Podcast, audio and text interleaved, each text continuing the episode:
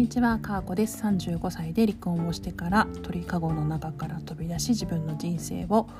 自由に生きることを目標に頑張っているバツイチョンナです。ということで今日はですねあの付き合うという契約についてお話をしてみたいなと思います。なんか最近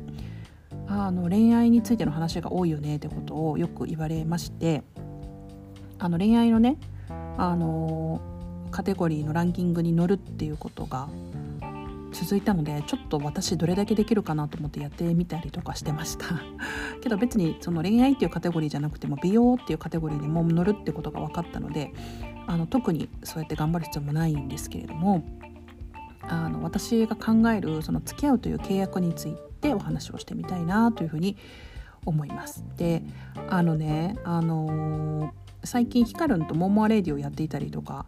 したりとかする影響なのか「あのかっこさんってヒカルンと付き合ってるんですか?」って言われることが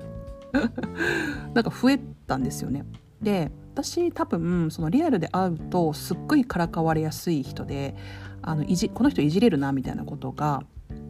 あのすごく直感的にわかるみたいであの割といじられやすいので、まあ、あの冗談っていうかまあ冗談だと思うんですけど、まあ、結構皆さん誰々と誰々付き合ってるんじゃないかなみたいな風に思うのが結構楽しかったりするので、まあ、ネタにされているなっていう話があってでそれをねあのヒカルに言ってみたんですよ。そしたらなんか俺も結構言われるよみたいな。誰々さんとか誰々さんにも言われたよみたいなことを言っててああまあ私のいじられやすいキャラクターゆえかなというふうに 思いましたけど私はあの昔から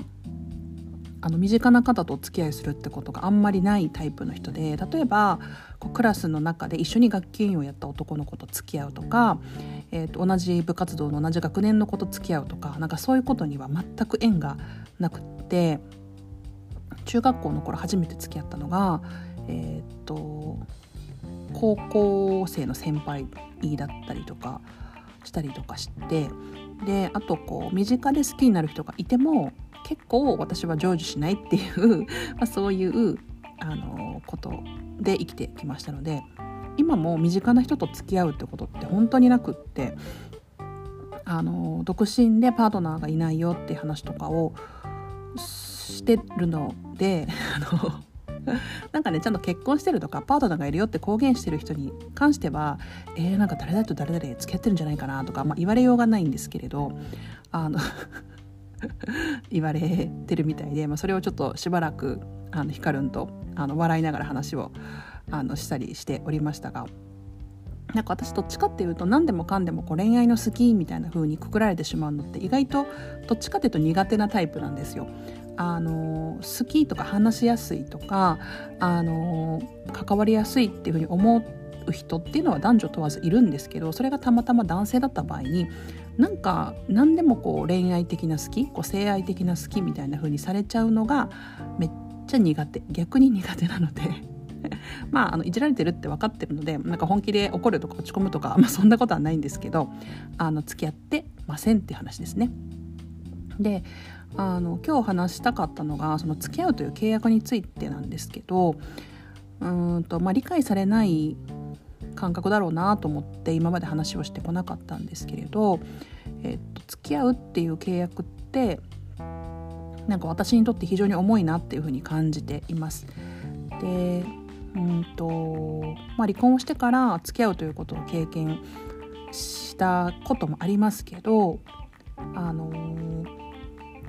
なんか付き合うからこそ相手の行動を縛ってしまったり付き合うからこそムカついてしまったりとかその付き合うっていう契約がなければまあ別にそんなに目くじら立てることでもないのにこう付き合うっていう契約があるがゆえになんか2人の関係が悪くなっちゃうみたいなことってなんかあるような気がするなっていうのがあります。なのであの仮にこう仲良くなったりとかしても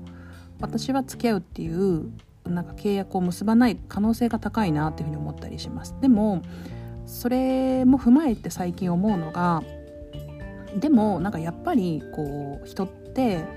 覚悟とか責任ということに心を打たれる生き物だなって思っててあの、まあ、私がこういうスタンスでですね仮にじゃあ付き合うっていう契約があなたが嫌なのであれば僕は付き合うっていう契約なしでもいいんだよみたいな風に言ってくれる人がいたとしたらあの嬉しいかってなった時にまあなんだろう嬉しいって思うのかもしれないけどでも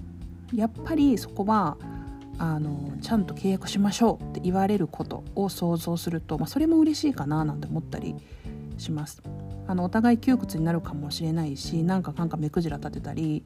思考がなんかそうやって支配されることでもそれも全部ひっくるめてお互い覚悟を決めて一緒にいるあなたと一緒にいるっていう、まあ、その宣言をするかしないかみたいなところでうんやっぱりなんか心打たれる気がするんですね。好きな人だったら多分心打たれるのだろうなっていうふうに思ったりします。なので、まあ、付き合うっていう契約とかなんか別にいらないなみたいな風に思っていたのはまあ思っているのはあのやっぱりこうそんなになんか好きな人とかもできなくってうん一緒にいたいって思う人もいなくってっていう状態だからこそそう思ってるっていう、まあ、そんな感じなんだろうなと理解してます。だからまあ仕事でもそうですよねなんかちゃんと一線を越えてあの契約してくれるとかお金を払って契約をするとか契約書にサインをするとかあの縛る行為かもしれませんけどそれで覚悟を表すことによって強い絆になっていくってこともありますので付き合うという契約不要論みたいな そんなんも言ってましたけどまあでもやっぱり付き合うっていう契約ってまあ、時に大切だし結婚なんかものすごい契約ですよね。なんかよく結婚できたなって思いますあの紙切れ1枚かもしれませんけど両家の顔合わせやらなんやらかんやら超えて結婚したわけですからそういうふうに覚悟を持って私と家族になってくれたっていうことはものすごいことだなと今になって思います。まあ、そんなこんなで結論あの音声配信仲間と付き合うってことは私はありません。という そんなお話でした。はい、というわけでかーこでした。さよなら。